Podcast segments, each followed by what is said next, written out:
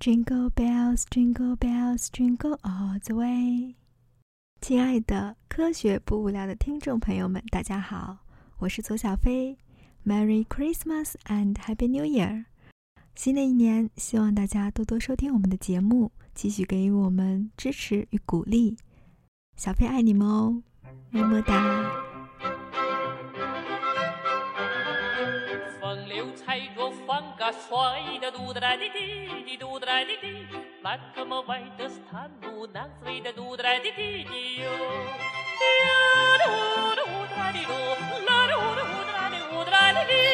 听众朋友，大家好，欢迎收听《科学不无聊》，我是小红。今天是我们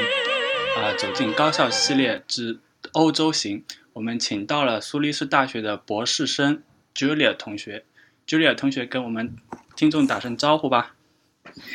Hello，大家好，我是 Julia，我现在在苏黎世大学念博士一年级。之前呢，从德国的海德堡大学硕士毕业，呃，也是今年刚刚开始了我的苏黎世的生活。哎，这么一说，Julia 同学的求学生涯是非常的丰富啊，从德国应该是从武汉走到了德国，然后从德国走到了瑞士。对，是是，确实是比起美国那边，大家一下子就开始了博士的学习，然后。确实也是，也经过了一个硕士阶段，也是必须的硕士阶段，然后再终于有了资格来申请欧洲这边的博士。哦，说到欧洲大学的申请，我这边先有一个问题啊，欧洲那边是读博士之前必须先有硕士的文凭吗？嗯，通常来讲是这样的，就是它比较严格的把学把把高等教育分成了几个阶段，首先是。大学，然后完了之后是就是本科啦，本科完了之后有有一个必须的硕士，然后硕士完了之后才是博士，所以并没有说不像美国可能说博士就有一个直博的概念，这边是只有非常非常非常少的部分说你可以直接从本科申请去读博士，并且这个博士一般来讲，如果是直接念博士的话，也是。一个硕士和博士的综合，而并不是跳过了硕士的阶段，应该这么说。啊，哎，那像在瑞士的话，博士一般是几个学年？呃，几学年就可以毕业呢？嗯，因为这边的话，嗯，就是因为是有过硕士阶段在读博士，所以一去博士的话，就会已经有了一个固定的老板，就。就是没有在博士阶段就再没有像 rotation 啊之类的东西，就会直接跟着一个老板老板念。至于多少年能毕业，也是看不同的专业、不同的老板。一般来讲，是学校是希望你三到四年毕业，然后可能会更长，就是这样。哦，那其实加起来的话，硕士跟博士加起来，跟美国这边的年限差的也不是特别多。对，可能有的会快一点，有特别是像工科专业的话，可能会快一点。然后，然后做如果生物的话，也是看你做什么，就是也是看实验室的要求，看你自己课题的进展的情况，以及各个老板对于学生的要求吧。嗯哼，呃，既然说到博士这个话题，那你们你能不能给我们介绍一下，呃，苏黎世大学，就或者说瑞士那边？呃，对入学的要求，还有他的招生的一些政策方面的情况呢？嗯，其实刚才已经提到了一点，就是像就是苏黎世这边的学习的话，一般是嗯正常渠道的话，是毕竟要有一个硕士的文凭，然后才能够继续进行下一步的申请。然后就生命科学这个领域来讲，它的苏黎世招生的话是每年是两，就是春，嗯，应该是夏天和冬天两季。然后在这边的话是苏黎世联邦理工和苏黎世大学，他们有一个共同的，嗯，就是叫 Zurich Life Science Graduate School，就是这样一个机构来帮两所学校共同招生。然后经过大概三三五天的面试，然后。确定说你最终能去到哪个实验室跟哪个老板读博，大概是这样一个要求，就是这样一个流程吧。然后其实他们对语言没有太多的要求，因为这边申请者大部分也都是来自各个在欧洲各个嗯各个地方进行过硕士教育的同学，然后语言一般不会做太多要求，然后就是网申，然后一步一步填资料，然后他给你发邀请函过来面试，然后如果有 match 的组，然后你就可以到这里来读博士，这是一个比较就是比较统一的一个渠道。当然也会有像说，嗯，实验室直接老你你给你跟老板发邮件，老板想要想要把你招进来，有有他自己的渠道把你通过这个 graduate school 招进来，这两个也都是有的。哎，那说到老板直接招人，那是不是意味着苏黎呃苏黎世那边的大学其实他的老板他自己有比较大的啊招生权限呢？对，我觉得是这样子的，因为。即使是通过 graduate school 招的人，也并不是说有一个 committee，大家开个会说，就是哪个人能进到我们，因为因为一进来之后，他就直接到了他要去的实验室来进行学习了，等于说就是最后老板来拍板说，这个人跟我们组很合适，我要这个人。然后当然 graduate school 会有一个初审，就是说第一轮面试，就大家看看。我我收到了这么多申请，然后我觉得你好，把你邀请过来面试了，你是不是到达了我们说能够进入 PhD 学习的一个通常的标准？如果就是你只你觉得不到这个标准，会把你第一轮给 fail 掉，然后不让你继续进入下面的面试了。但是这个的话，并不是说对人员进行，并不是说对人员进行 match，但是只是说对你的。基本水平进行一个考察，通过了这一道，下面的决定权都在各位老板手中了。啊，那第一轮面试的话，他要求严不严？嗯，第一轮的话，一轮我记得我当时就是直接去就讲了一下自己的硕士的工作，给了一个十分钟左右的，就是演讲吧。然后完了之后，最后就拿了结果说 OK，你。通过了，基本上来面试的人大部分都通过了第一轮的考核。最主要的就是给你提供一个机会，来让你下面去跟各个你想去的老板那儿进行，嗯，有点像 lab visit 那样的东西。啊，那你一般的话，就就比如说像你进苏黎世大学之前，你联系过几个导师呢？我我其实都一个都没有联系，我是直接。通过这个面试就直接过来，然后，嗯，这个有点就像有一个平台，就是觉得这个 graduate school 觉得这些申请人中挑选一些觉得还可以的，把大家请过来，然后这些老板也在这里，然后大家就互相的寻找，然后觉得好就可以了，就是并不是我我我至少我自己的话是在来之前至少。递交申请之前是没有跟任何一个老板有过联系。也就是说，你进了第一轮面试之后，之后的话就双向选择了，就像相亲那样子。就像对，当时就是嗯，他会让你填你，就是每一每个季度的话，他就会有公布一些这今年嗯有名额的老板，然后从网上的话，你可以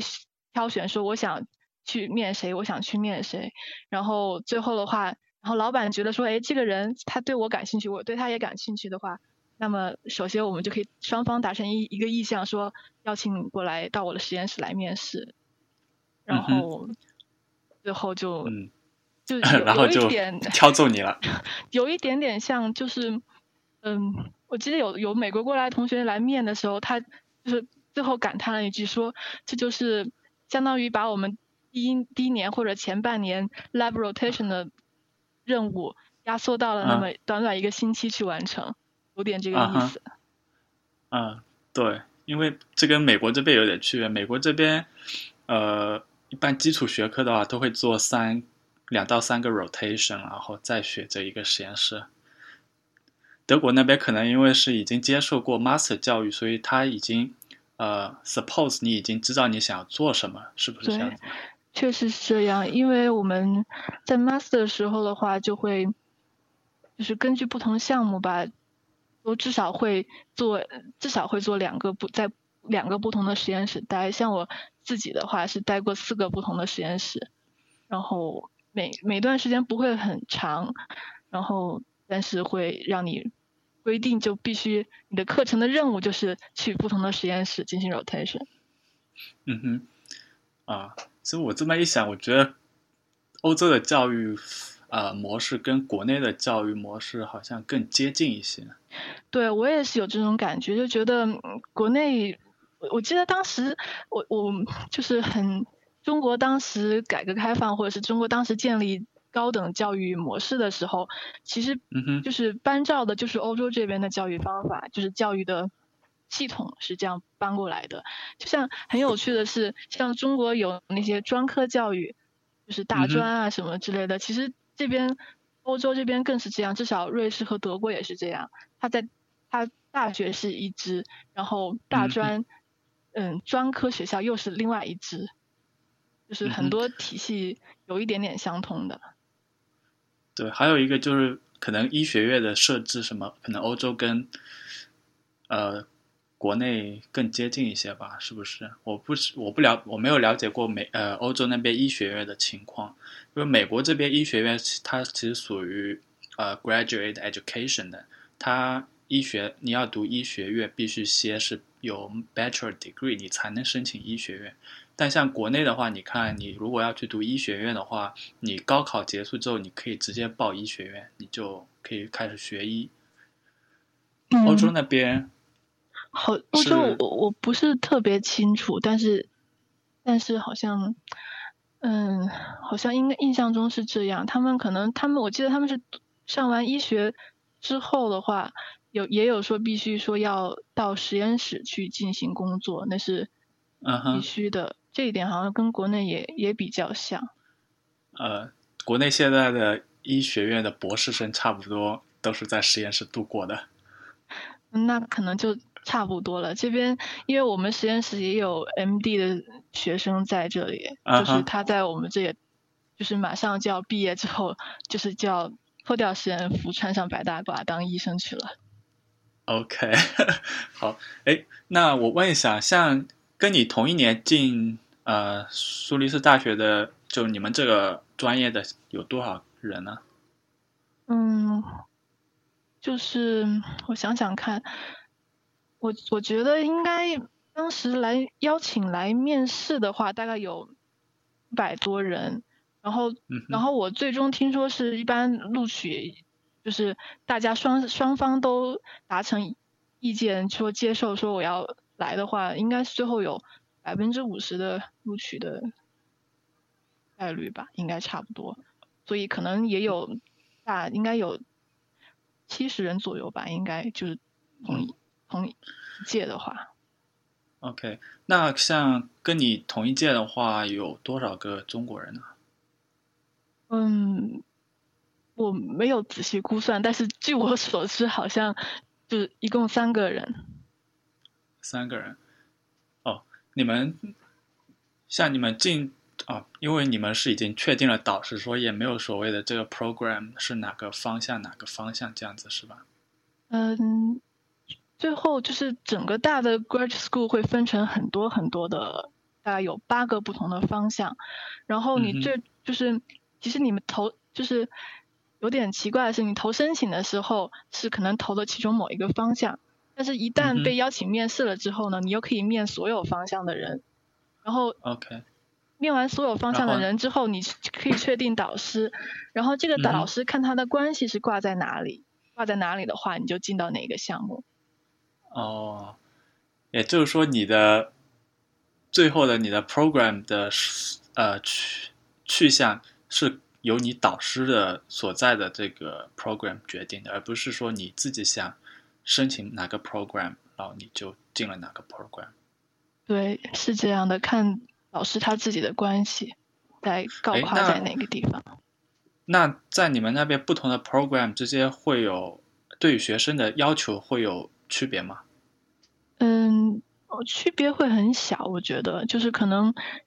那 PhD 也会有一点点必修课，然后不同专业的必修课可能会有一点不同，然后仅此而已。然后至于其他的，没有更多的不同。然后可能不可能有不同的活动吧，就是各个不同的 program 开自己的小 party，然后然后圣诞的时候不同地方不同的剧，然后更多的是一个就是社交的不同，有点这种感觉。然后其实更多的没有没有别的了。哎，插一句，是不是瑞士的假期比较多啊？假期，嗯，其实要我说假期没有特别多，就是啊，没有没有特别特别多，就是公学国家的公共假期并不比其他欧洲国家多。然后，PhD 的假期的话，也我们的话是四周，然后 ETH 的话，因为它是国立学校，就多出了一周。嗯然后在这个的话，其实如果说你要跟北欧比，那绝对是少；跟荷兰比也绝对是少。然后跟德国比的话，可能差不多，可能会多一点，但是其实差不多。整个欧洲，我觉得就放假而言，自己都差不多。有一些法定的国庆节之类的假期，嗯还有一些宗教性的节日。那你要跟美国比的话，那你们绝对是在天堂啊！可是啊，这样啊，应那啊应该也是看导师吧，不会说不会说，嗯，导师不让你放假或者没有，或者就比如说这样子，像你在美国的话，就所谓的法定假期，就是说你可以没有任何理由你就去休这个假的是吧？就美国公共假期就七天，学生的我们 PhD 学生的，像我们学校法定假期，就你我可以每年休假的天数是十个工作日，也就是说两周，仅此而已。这不是跟国内一样了？国内还有寒暑假啊，哦，是这样，呃，对啊，我们没寒暑假，就一年的假期就是两周，加上那几个公共假期。这样，那那可能，嗯哎，欧洲人民还是稍微懒惰一点。呃，嗯，你们比较幸福啊。诶，说到你刚说到 ETH，ETH 是跟你们学校很近吗？对，就是嗯不远吧，因为整个苏黎世城市也没有非常大，然后两个学校就占了两个，就是不说中心校区，两个学校就是邻居了，就是门牌号都是挨着的。然后，然后科就是科技校区吧，算是比较多的，就是实验室所在的地方的话，嗯嗯，ETH 占了一个山头，然后我们学校占了一个山头。啊，你们学校是坐落在山路当中呢？对，我们在我们学校是在一个，因为苏黎世其实有有跟武汉有一点点，跟武大有点像，就是湖、湖加上山地，然后我们学校是在一个小山坡上面，前面是一嗯个小公园，然后 ETH 是在另外一个山坡上面更高一点，嗯然后在上面能够看到基本上苏黎世整个城市。嗯，那岂不是又不能骑自行车了？对，自行车确实是这边 不像德国或者荷兰有专门的自行车道或者自行车线，这边也有，但是，呃，因为城市过于繁华吧，所以以及坡路吧，确实是体力上不太适合骑，安全上也啊没有特别合适。不停的上下坡。对。OK，哎，像你们学校、你们 program 对你们毕业有没有文章要求啊？嗯，我好像还没有了解这个问题，呃好像大家毕业一般都是有文章的，就就我们实验室来讲，然后大家、啊大家要读 PhD 嘛，当然是奔着发文章去的嘛，所以应该是大家都有文章，自己会有文章出来，才会自己想去毕业吧。哦那你们 PhD 学生是呃，需不需要有一个 committee 这样的呃机？就像美国这边，你第二年结束了 comprehensive exam 之后，你是有一个呃 committee，你的 committee 的话，最终会决定你能不能毕业。对我们也是有 committee 的，就是，嗯、会找几个老板当你的 committee member，然后，嗯哼，然后我们是每年有一次 committee 的 meeting，然后一年一次。对，一年一次，一般开三到四次你就开四次左右吧，就应该有毕业。嗯哼，啊，也就大概四年左右就会让你们毕业。呃，确实是看实验室，有的实验室说 OK，你还有一些东西没有做完，你继续做吧，给你一个博后的升那个博后的位置，让你再做个一年半年的也会有。啊，但这这怎么怎怎么个来算呢？就是说让你你没有毕业，你怎么算是博后的位置呢？就是你你实际上已经毕业了，但是如果你要在实验室上继续做下去的话，那你啊就会老板会想办法让你在实验室继续做，并不会因为说你已经毕业了，你就是你没有办法再留在这里。，OK，好，所以其实老板板还是很有很有很大的主动权的。嗯哼，是。诶，那说到老板的话，像欧洲的话，它是呃一个系有多个正教授呢，还是说一个系一个正教授，然后下面都是一些副教授？会有多个，就是会有多个并不是说一个系一个一个大头，下面很多小很多小老板在工作，不是这样的。大部分嗯哼，一个系的话，就是大家专业相似，或者说历史渊源吧，大家在一起，嗯然后处于同一个系，嗯哼，就是好会有年轻的老板，也会有资深的老板，然后都会有。嗯哼。哎，那你们你们那边的话，学术怎么样啊？每年发的文章多吗？觉得还不错吧，大家，嗯，我觉得实验室我确实，因为很多地方每个地方都有好的实验室，都有都有一般的实验室，然后就我看到的话，大家一般毕业拿的文章都还不错，像像我们实验室的话，会有拿到就是。当然没有 Nature Cell 这样的文章会有，但是会有他们的子刊这样的文章，或者是嗯我做免那已经很不错了。或者我们免疫的话，会有那个 Jam 会有，然后其他的也会有，当然也会看你要求，比如说那位马马上毕业就要当医生的那位同学，他就发了一个小文章，就很 happy 的就走了，那那也是看你的运气和你自己的要求吧。，OK，是你的要求比较高啊。啊，这个那只有看自己的运气了。做科研大家都知道的。对对，做科研不容易，现在发文章竞争也越来越激烈了。所以确实是这样。I'm just a little bit caught in the middle. Life is a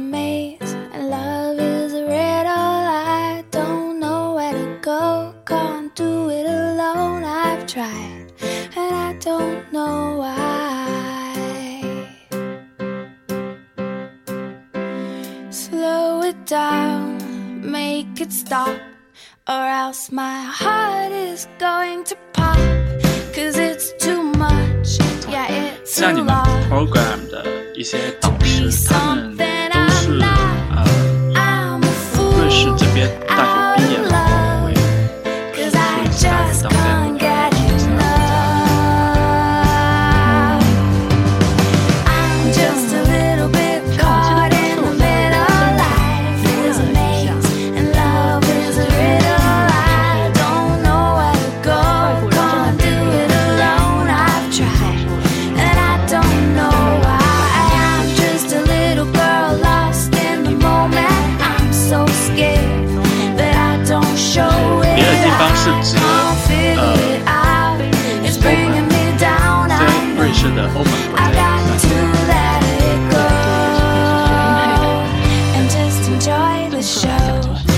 算别的地方了。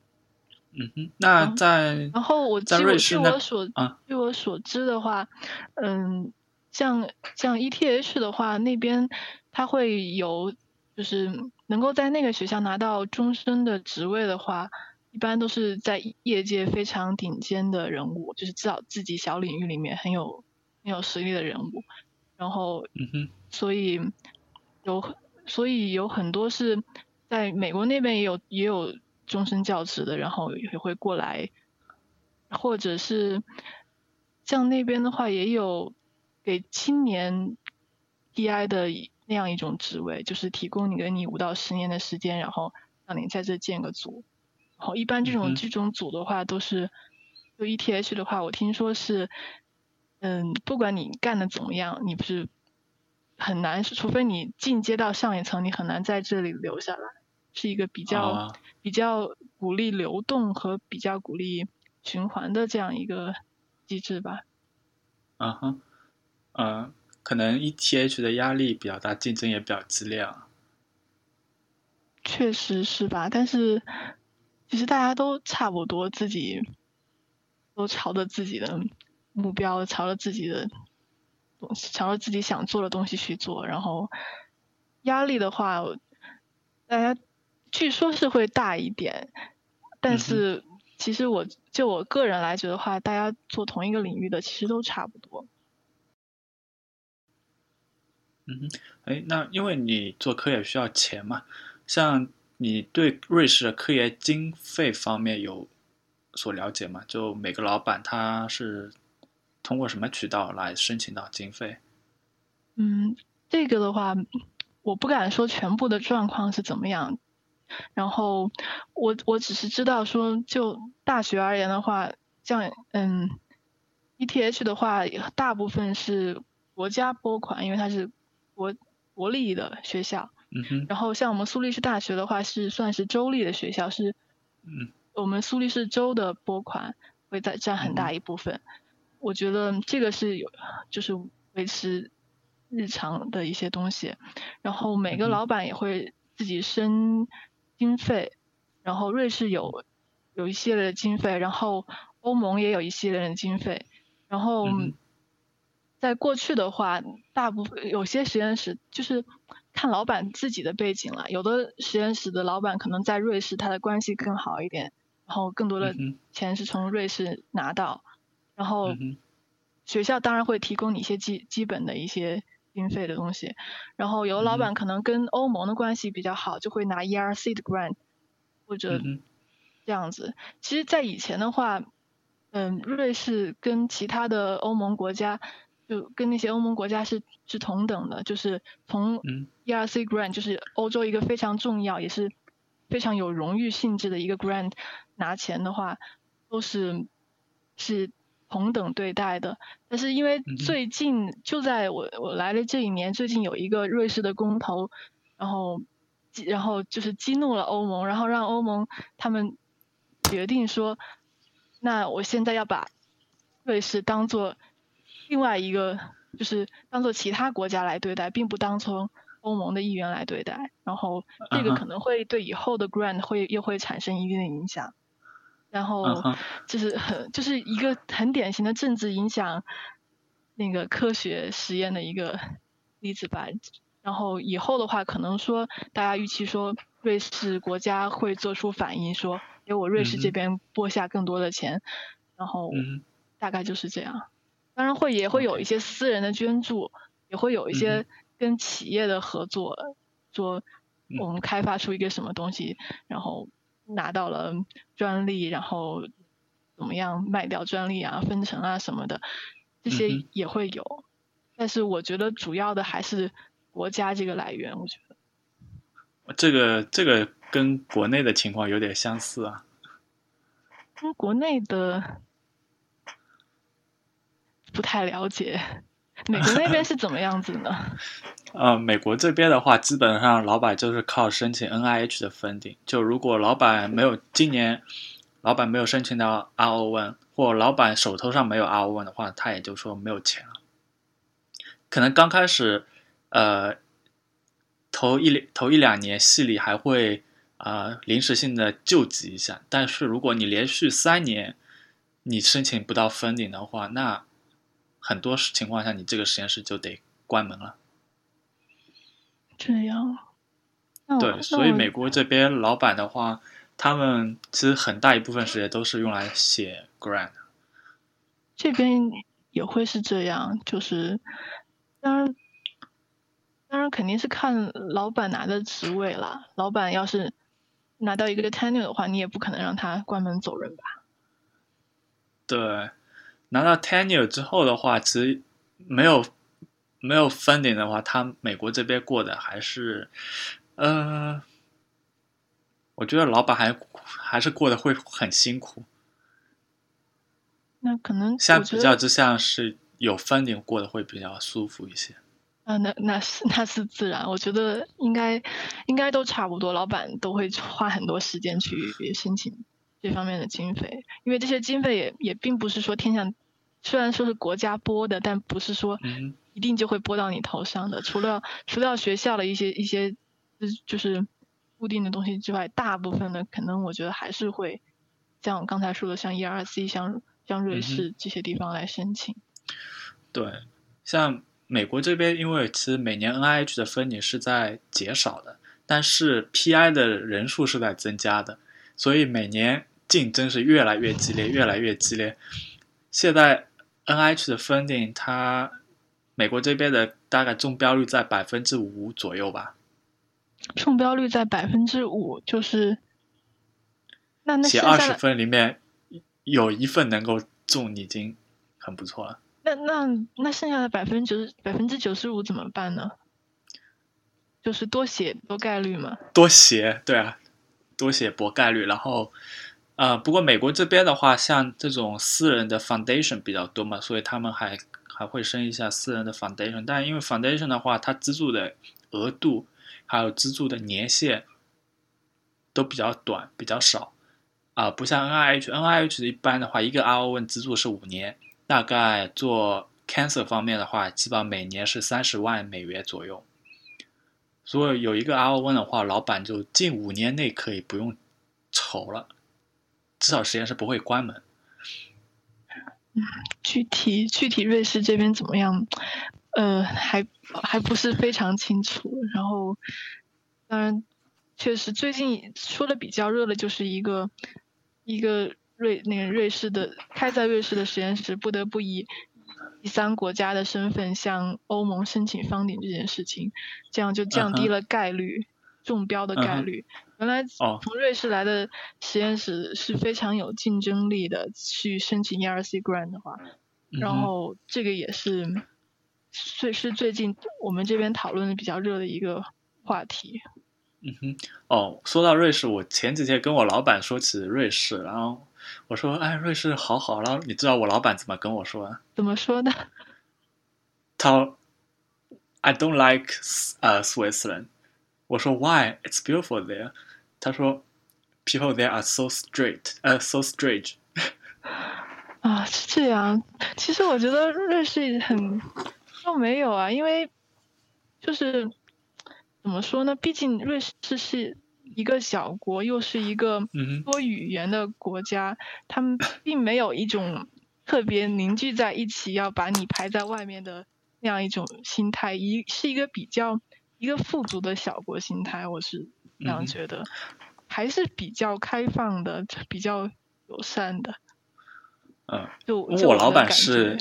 我老板是希腊人嘛，然后他他说，呃，他自己本身也在瑞士待过一段时间，然后他现在有几个朋友是在瑞士那边定居，他朋友是在那个法语区，现在在那个洛桑那一块。哦，在那边，对，他说那边的人非常的非常的 weird，非常 strange，非常就比较这么说吧，如果你不会说法语，你在那一块可能会会被，在他感觉来说就会被歧视。这个你不是在吐槽瑞士，你是在吐槽说法语的同胞。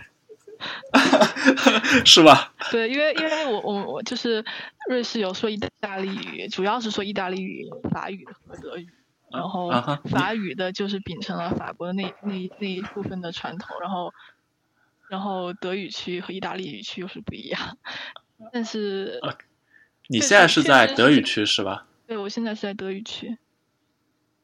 哎，那像说到既然说到地理位置，像瑞士的话，你刚才说的主要分三个区，那德语区的话，主要是哪哪几个大城市属于德语区呢？像巴塞尔啊，嗯，苏黎世啊，嗯嗯，还有首都伯尔尼啊，然后加上嗯众多中国游客向往并且要去到的地方，卢塞恩啊，然后嗯这都是在德语区。嗯哼。那法语区是像洛桑所以对，洛桑、日内瓦那边是比较有名的，就是法语区。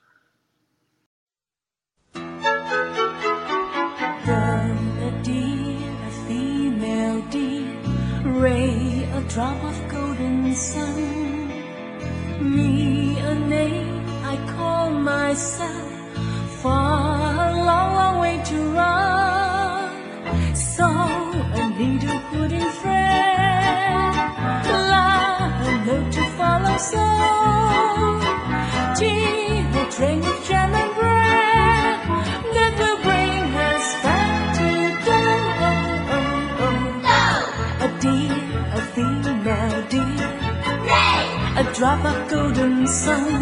在说完了学术，我们来聊聊瑞士的生活。你觉得瑞士生活怎么样？啊、听你很美的样子，嗯、听说你很美的样子。对，那瑞士主要就是瑞士的一个美好的夏天，然后然后顿时就爱上这座城市，觉得太美了，我要留下来。就是那么 OK，确实，那也就这直接上感情上的一个一个一个冲击，觉得这个城市很好，我要留下来，没有太多想了。呃，面试之前我们都觉得，嗯，没有觉得它是一个最想去的地方，然后但是去到之后确实就是被他的外表所迷惑了吧。怎么说？他的内在让你很失望吗？没有没有，内在也很好了，确实是第一印象就 觉得很想留下来。OK，是这个是视觉系的，对，确实因为我也很喜欢自然风景嘛，然后确实，嗯，原来在德国待的时候就觉得风景略平庸了一点，然后像这边的话，山、雪山啊、湖水啊，然后草甸、草甸啊，这些都还是都还是蛮蛮喜欢的那种类型。嗯哼。像瑞士那边的话，像苏黎世是瑞士最大的一个城市，是吧？对，最大的城市，那像瑞士的话，呃，在苏黎世大概有多少人口呢？四十万人口，啊，那其实也还好啊。对，在波在瑞士来看，可能应该是属于一个很多人口的地方。那对，瑞士给我的感觉就是，其实没有太特大型城市，就是没有像巴黎、柏林、罗马这样规模的铺开了的大城市。就嗯是苏黎世可能人还是比较密，但是并在规模上并没有达成达到非常大的程度。然后整个瑞士的话是整个国家其实人口分分布的也是比较密的，就是。嗯你像我在德国坐火车的时候，要坐过两个站之间，可能会有大片大片的土地空在那里，或者是种庄稼什么。但这边的话，一路上都能看到小房子、小村庄，在零星的点缀在田野上面，然后啊会觉得其实整个城镇或者乡村的分布都是比较密的，已经了，是比较密的。啊哈，对，可能因为瑞士的发展水平比较高，然后到处都是适合居住的地方，大家也没有那么说非得住在城市里面。这也是瑞士人有时候会抱怨说，太多的外来人想要留在这里，而我们已经连城市和城市之间的地方都住满了人。好吧，他们是没去过中国啊，那是确实，或者说他们没去过印度。咱们还是还有很多大片大片的空着的地方，像西藏啊、新疆啊。嗯，那确实，这边能滑雪的地方也也都建上了房子，住上了人。大家喜欢啊那种就是离嗯、呃就是离通向就是离通向自然的路非常近的地方建上房子，就是他们一个习惯吧，就是已经啊。住到自然里面去了。那说到滑雪，瑞士人是不是很喜欢滑雪啊？呃，欧洲人都挺爱滑雪的，然后在瑞士这个地方算是地理上也特别适合滑雪的。对啊，因为前去前年还是去年，苏马赫滑个雪，然后把自己搞得昏迷了大半年吗。确实是这样，这边大家都挺爱滑雪的，很多人，嗯、就会也不光是瑞士人，很多欧洲人就是可能在我们小学三五岁学游泳的年龄，他们也学了游泳，还学了滑雪，就是这个样子。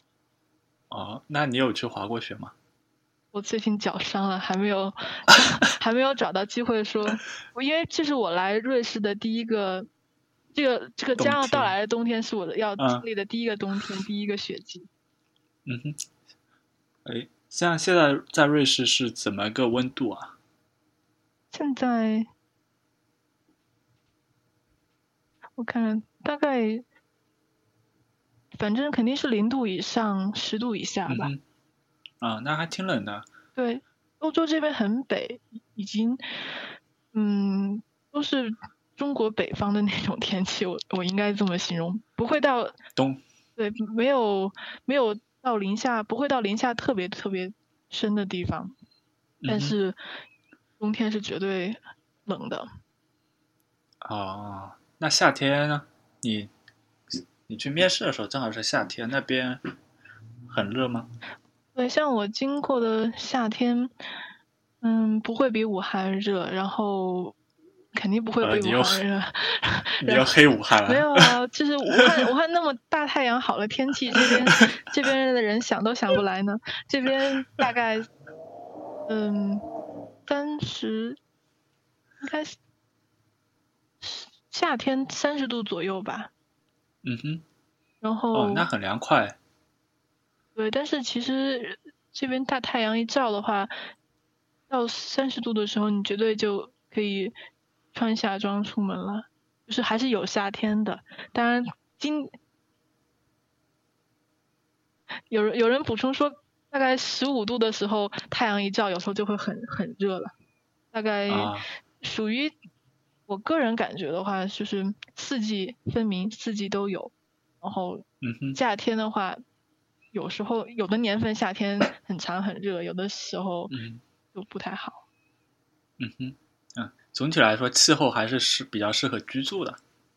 对，就是能看到雪，能在湖里游泳，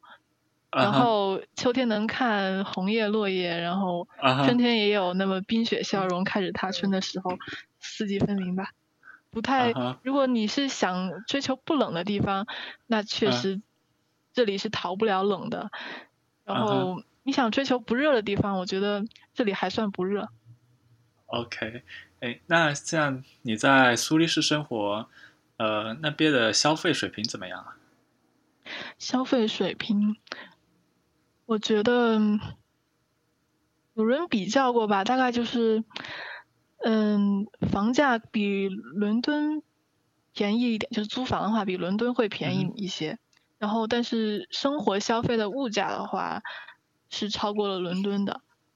这么说吧，就房价，比如说一室一厅的房子，一般的价位在市中心，一般的价位是怎么样？我觉得一室一厅要在，如果你住一个五十平左右，在市中心的话，应该得要两千瑞郎。然后，如果是一般我们住的话，大概就不到两千的地方，一个一个一室一厅。OK，像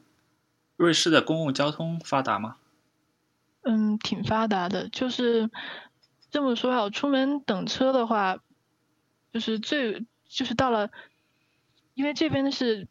嗯，周一到周五车次是最频繁的，周六次之，然后节假日、周日的话是车次最少，然后即使车次车次最少最少的时候，也会有十分钟一趟。哦，那还挺频繁的。对，还是非常方便的。就是大家出门就坐一个有轨的车，就嗯哼，可以直接想到哪去哪。像瑞士那边有呃这么说吧，嗯，一般留学生有在瑞士买车什么的吗？嗯，就我看的话，呃，好像博后的话有买车，因为大家都在这里安居乐业，已经定下来的感觉，就开始买车。就博士来讲的话，一般就就连嗯、不光是中国人，外国人好像都比嗯较少，嗯哼，因为嗯。不光是自己住在这个城市里面的公共交通就已经覆盖到所有你想去的地方，就是出嗯行的话，火车也都是通向各个你想到的地方。可能嗯，你想说玩的更方便的话，或者是你要去滑雪的话，不想自己背着那么多雪具或者是这些东西的话，可能你会觉得有车会比较方便一点。但是正常的一般的旅游和生活，我觉得不太需要车。对，像因为有发达的公共交通，对于日常上下班来说，其实有有时候你开车反而不是个很好的选择。对，确实是这样，因为我我会觉得有时候在高峰时间的话，就像这嗯边欧洲的城市都会有有一点点堵车。嗯哼，对，美国这边其实也差不多，就上下班高峰期，那些住在 suburban 的人，可如果要开车进城的话，通常都会堵。嗯，是这样。以及我们这边说，呃，有人说节假日的时候，比如说复活节，在这边瑞士的外地人想要去到自己欧洲的家的时候，那些出瑞士的公路会堵，就有点像那种 那种，比如说五一、十一的时候出城的高速那种感觉。啊，就那么几个口可以出去啊。嗯，哎，那瑞士考个驾照方便吗？啊，要上挺长时间课的，我觉得他们要，嗯，我们我不是特别了解，但是实验室最近有两个人在考驾照，他嗯们从我进实验三月份进实验室开始说，已经开始上课了，一直到现在，大还在上课？对还在上课，还没有完全考过，就是是一个比较长时间的事情，需要一定的投入时间跟金钱的。啊哈，好吧，这个对于在美国生活的人来说是难以想象的。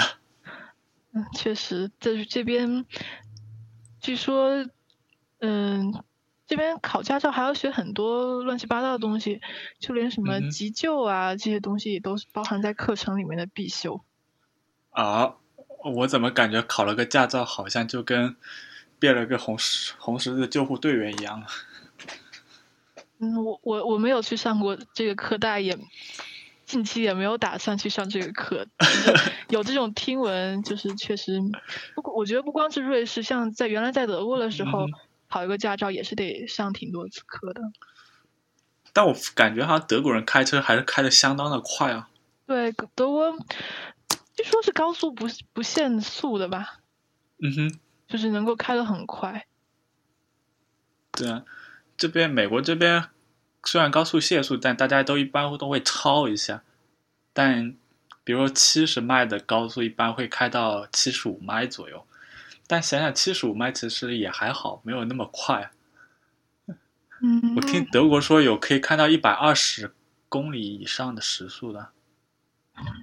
这个我不开车，这个对这个概念实在是不是很有概念。然后嗯瑞士这边确实是限速的，然后有过一个有过一个说，呃就是有过这样一个故事吧，说这边 ETH 有一个教授，就是嗯从德国过来，在德国开车开惯了，在这边超速了，被抓到了。然后啊警察想把他驱逐出境。啊哈，对，一个一个一个已经已经非常有名的大教授在这边有这样的事情发生。哇，那瑞士的话对对开车这个方面抓的还挺严的。法律嘛，一旦被抓嗯到，结果都是一样的。嗯哼，对，诶，行，还有，对，像你们那边的话，中餐馆多吗？嗯，中餐馆屈指可数，质量一般。质量一般，你一般平常做饭做菜什么的是去中国超市？有中国超市吗？对，有有有亚超，哦，有亚超。哦我们我们家附近也有家亚超，哎，对，亚洲超市。对对，这边超市其实买平常去去一般的大超市该买的东西也都有，然后嗯，老干妈没有吧？没有，那个去要去就是亚超了。但其实很多原料有有有一次在超市里还看到了干木耳、干蘑菇这样的呃，干干货，然后那个有，那个一般美国超市这边也有，他们有一些呃菌类的，还有一些蘑蘑干蘑菇类的也有，然后干木耳的，他们有些地方有，并不是每个超市都有。嗯。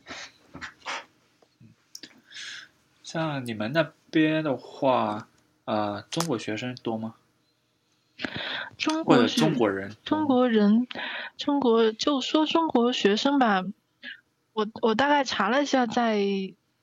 嗯，在 ETH 的网站上看到过一个比较详细的说明，说说在 ETH 有百分之四十的外国学生，然后其中百分之八十是 EU member，然后就是欧洲人，然后中国人占到了，就是占到百分之四十外国学生里面的百分之五，这么这么一个概率。然后学校一共是 TH 是不到两万人，一万四左右，一万四一万五。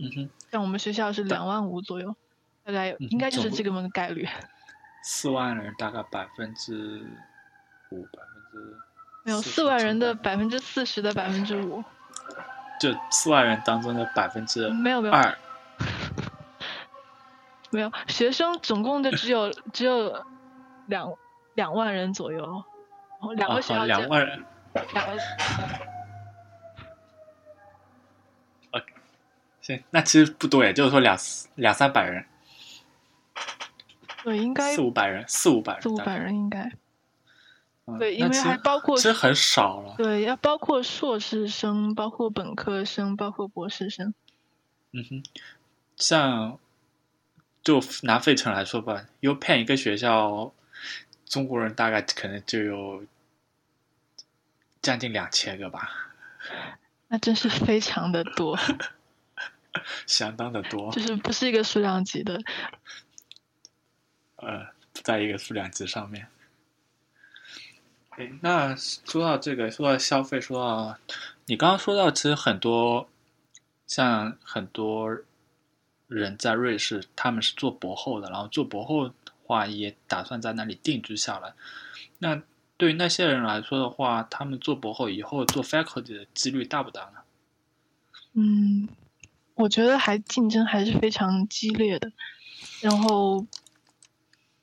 就怎么说呢？我我觉得，嗯，拿到 faculty 的话，我我我最近没有听说说有谁新进了当 faculty，然后嗯，有会有人说想去公司找工作的，但这也是大家做生物的嘛，就是去去 industry 也都是那么几条路，也都是竞争很激烈的。然后大概碰到过一个，说是拿到过在医院拿到过嗯 professor 的这样职位的这样的人，然后嗯只是说有这样的人存在，但是我觉得这个几率啊其实挺小的。是有这样的人是传说中的。也倒不是传说中的，但就是 其实挺少的。嗯哼，那你们那边的话，博后的话待遇怎么样啊？嗯，博后的话，待遇还不错，我觉得一般每个老板都能给你百分之百的职位。然后我就是我男朋友实验室，他们有一个博后吧，就是当地是瑞士人了，就是他一个人工作，就是拿博后的薪水。现在也就是才第一年吧，然后。养他老婆和两个孩子。OK，没有特别大的概念，就可能呃可以养活一个家是吧？对，可以养活一个，就不后薪水能够养活一个家。啊、但至于过得怎样的生活水平呢，我们就不知道了。生活水平，嗯，不太清楚，但其实应该不会差吧？有车有房，然后还度假什么的，确实不太清楚。嗯，那这么看来，感觉比美国这边待遇要好很多。但是其实，嗯，也是因为他们他是当地人，就这个因素也得考虑进去，没有自己精神上没有那么大压力，有份工作就很好了。对，因为美国这边其实博后的工资很低，一般学校大概开的工资就在四万二左右一年，还要交保险，不，还要交税，还有交 medic 呃社会福利保险啊什么的，还有交养老保险。其实四万二一年拿到手的话，可能就只有两万，不到三万吧。嗯，不过所以，不过各地的消费也没有办法比，所以这个话题我觉得还是需要更多的调查才能才能真正说把两个地方的比一下。因为我我只是听说原来在德国的时候，因为、嗯因为那个那个就是我在那组里面有有很多个是从就是从美国一起过来的博后，然后他们就说就欧洲就就德国和美国比的话，呃就是。嗯你把所有的生活开销都花掉之后，其实美国剩的是比德国剩的要多，就就金钱价值最后算下来的话是是这样。嗯然后可能他们可能他们是从德州过去的。啊 我说可能他们是从德州过去的。他们是从西雅图过去的，呃，好吧，西雅图的消费还挺高的。对，他就说觉得说，嗯，消费完之后就美国跟德国比的话是这个样子，当然跟瑞士怎么比的话，我就没有没有没有遇到这样的人去有机会去问。嗯哼，好，诶，那像你们专业毕业之后是去 industry 呢，还是说去做博后？这个问题，哎，其实我觉得做生物的大家都差不多吧，就是，嗯，可能，但很难说想去哪，或者是能够去哪。就我们实验室毕业的话，有因为整个实验整个大的实验室成立大概也就十年左右，有过去当 professor 的，就是有拿的就是拿到过独立实验室位置的，然后也有继续做博后的，然后也有去到别的国家做别的事情的。嗯哼，然后去 industry 的话，最近有一些要毕业的同学，就是比我就是在博士他们博士最后的阶段也在找工作，但是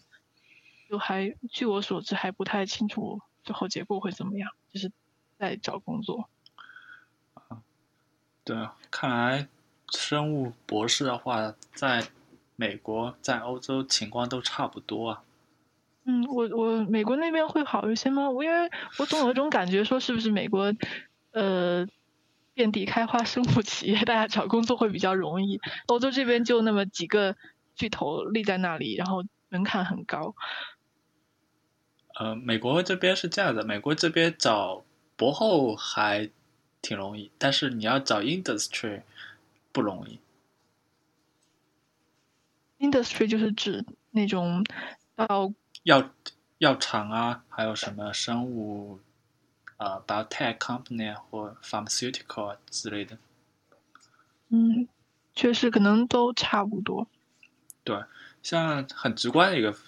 美国这边因为一方面跟待遇有关嘛，如果你去 industry 一般 PhD 的话，PhD level 起薪是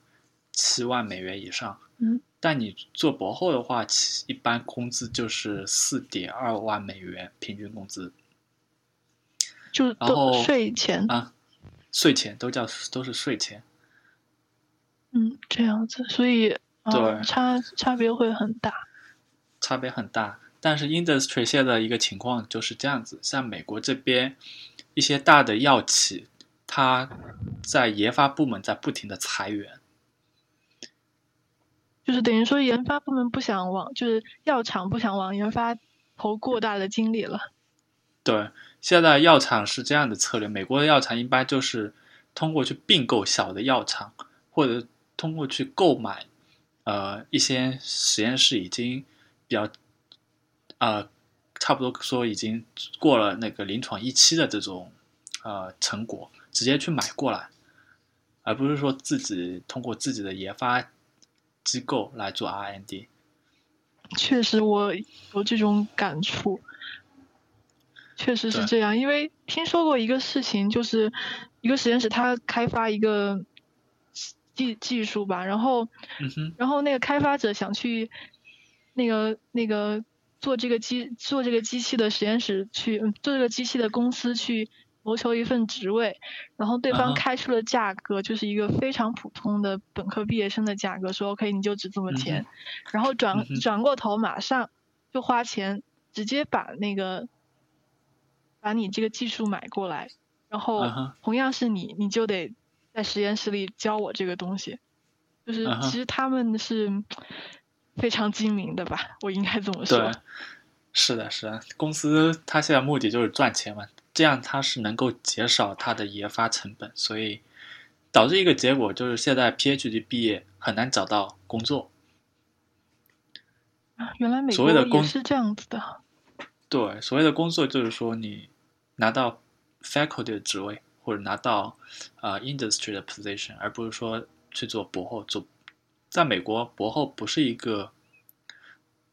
不能算是一份职业吧，只能算是一个 training。是这样，这边也会有，嗯、这边博后待遇可能会好一点，就是大家，因为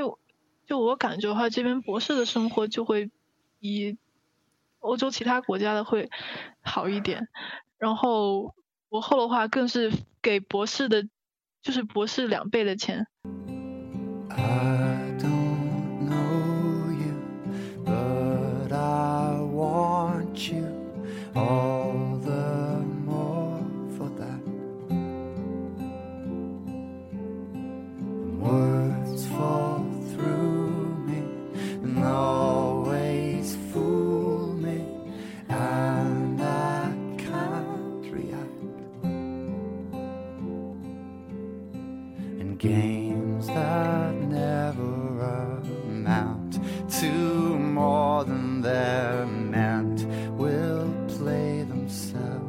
呃，说到苏黎世大学，我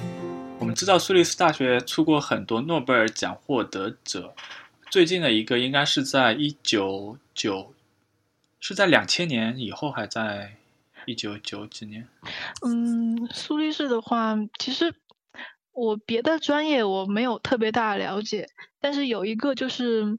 九六年的时候吧，还是在九九六年的时候，就是也是我们这个算是我们这个系的开山鼻祖吧，就是免疫学方面的，就是关于细胞是就是嗯 cytotoxic T cell 就是识别这个过程的发现者，然后当也是就是当年的诺奖，嗯哼，然后对，然后大家都知道的爱因斯坦同学，爱因斯坦也是从我们从苏黎世大学毕业，PhD 毕业的，那个时候还叫 diploma。啊哈，校友啊，对，这个苏爱因斯坦确实是跟苏黎世这两所大学都是有很很深的渊源，是吗？之后有还有合作什么的吗？包就是包括很多文章是在当时，就是它产生轰动的那些文章，就是在当时是在这个地方读苏黎世大学发的，读 diploma 的时候和之后那么几年写的。当然之后肯定还有更，因为毕竟不是物理专业的，只是说那个嗯时、那个阶段有过很多贡献，之后肯定也会有。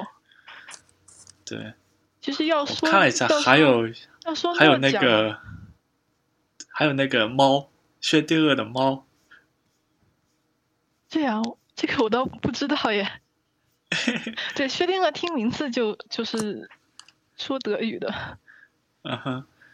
对啊，然后好像像那个就是在 ETH 的话，那个嗯也是当过他们那边 biology 那个整个大的负责人的，是零二年的诺奖，就是嗯。是曾经的负责人吧，现就是他是 NMR 的一个创立者，嗯哼，也是你们学校毕业的吗是？我们学校是隔壁学校 ETH 的。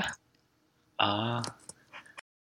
好像还有一个很有名的中国人曾经在苏黎世大学求学过，哎。对，是陈寅恪先生。啊，对啊，对，因为那个时候嘛，大家风起云涌，大家都来欧洲，无论是文艺也好，科学也好，到这边寻求真理。那在那个时代，确实有很多人都都来过。嗯哼，国学大师。那近代还有没有什么近代有名的校友吗？近代，我只是觉得现代，我还不太就是像我刚才提到那位九六年的诺奖吧，然嗯后加加上瑞士，就是我们这个学校毕业的很多人都最后成为了苏黎世州或者是国家的政坛方面的重要人物吧，啊，就是也就是相当于国内的清华或北大。有点那么官学的 概念，因为因为因为你知道，另外两所大学是就是纯科技学校，他们很少有文科，可能有个别的社科，但是很少有像法律这方面的东西很少出来。然后所以说，我们学校就算是瑞士给官学供应人才的一个地方吧。嗯哼，I was found on the ground by the fountain Fields. I was almost dry, lying in the sun after I had tried, lying in the sun by the side. We had agreed that the concert would end at three hours overtime. Shoelaces were tied at